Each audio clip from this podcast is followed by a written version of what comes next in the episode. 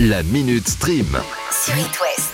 Vous aimez l'aventure, mais sans bouger de votre canapé. Pékin Express est bientôt de retour. Le tournage vient de commencer, Sarah. Exactement, Stéphane Rothenberg a publié une vidéo hier soir sur le compte euh, Instagram de l'émission. Et il a, ce qu'on peut dire, vous allez entendre un bout de la vidéo, mais ce qu'on peut dire, euh, c'est que le Stéphane, il est en altitude. hein. il en a profité pour dévoiler le parcours de cette prochaine saison. Tu vas comprendre pourquoi je dis en altitude. Donc je suis en Bolivie et la saison va commencer à La Paz, Ah oui. la capitale de la Bolivie, la plus haute capitale du monde. Et puis alors, en Bolivie, on va faire tout ce qui est dingue et Dieu sait qu'il y a des choses. La Paz, Sucre, Potosi, Uyuni, le dessert de sel, l'un des plus beaux déserts du monde. Euh, tout pizza, euh, le Far West. Donc plein de choses, plein de choses, plein de choses. Ensuite, on ira au Paraguay.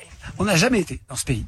Euh, ça va être la découverte d'une nature incroyable, pays très sauvage, et puis des civilisations anciennes, méconnues. Pour les candidats, ça va être vraiment plusieurs chocs. Ensuite, on va rentrer au Brésil par la route sud, donc route inédite. Euh, on va frôler les chutes d'Iguassou. On va passer par Sao Paulo, la est libre, capitale tentaculaire du Brésil. Bien sûr, on ne pourra pas éviter les milliers, les milliers, les milliers de kilomètres de plage, de rêve du Brésil. Et puis la finale. Bien sûr, dans la plus belle baie du monde, à Rio. Voilà donc le programme de cette 17e saison. Wow, il est essoufflé, notre Voilà, Stéphane. mais c'est fait pour ça. Il est en altitude, il est en Bolivie. Le tournage a commencé. Alors on fait un petit récapitulatif. Si dans la voiture vous n'avez pas entendu les prochaines destinations de ce Pékin Express, Bolivie, Paraguay. Et Brésil avec une finale à Rio. Pour euh, ce qu'il en est du casting. carnaval Bah oui, en plus, peut-être. Pour ce qu'il en est du. Je euh, vous ai inscrit casting. toutes les deux, hein, Sarah et Alexandra. On est les danseuses. Ouais. Et pour finir le casting, on n'en sait pas plus, hein, parce que vu qu'ils viennent de commencer le tournage, on devrait avoir quelques informations supplémentaires d'ici les prochaines semaines. Un nouvel animé japonais va sortir. Et il sera sur. Goldorak. Bien Exactement, près de 50 ans après sa naissance, hein, quand même, Ah, quand Goldorak. 50 ans, ouais. Il fait toujours parler de lui. C'est son créateur Go Nage, 76 ans, qui a annoncé la production d'un nouvel animé euh, mettant en scène Goldorak euh, d'ici 2023. Bon, pour l'instant. Aucune info non plus, si ce n'est le titre. Ça s'appellera Project G et même un jeu vidéo est prévu pour l'année prochaine. En bref, Goldorak, vous n'avez pas fini d'en entendre parler. On finit avec un classement, Sarah. Ouais, on finit avec euh, le classement, le top 10 des séries Netflix les plus commentées sur Twitter. Ah, génial. L'info est sortie hier. Alors en dernière place, le programme c'est Love is Blind. C'est Ouais. une série réalité euh, où le but, tout est dans le titre, c'est euh, de se marier euh, sans avoir vu la personne. C'est un marié au premier regard, version Ouais, américaine et version télé-réalité. Et en plus de ça, 800 800 000 tweets. Mais Kim Kardashian a bien aidé, elle adore ce Bah, programme. on adore critiquer là sur le canapé. Voilà, donc ça marche bien. Ensuite, Ozark, un million de tweets, c'est pas mal un million de tweets quand même.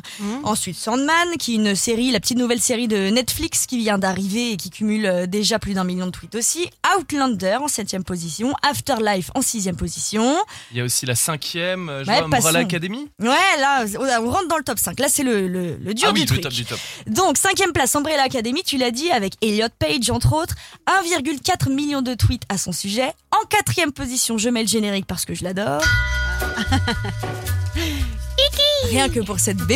Peaky Blinders, évidemment, 1,9 million de tweets. Et attention, Lucas, on passe. Le top 3. Oh oui. là, ça se corse. 25-22 en top 3. Alors moi perso, je ne connais pas du tout cette série. C'est une série coréenne qui cartonne sur Twitter et apparemment, on peut euh, compter environ 13 tweets par seconde. C'est pas mal, hein Ça Donc, fait 4 millions de C'est tweets. exactement 4 euh, millions de tweets. nos tweetos quand ils commentent sur Place ou Emporté sur It West. Ah bah exactement, c'est tout pareil, hein, écoute.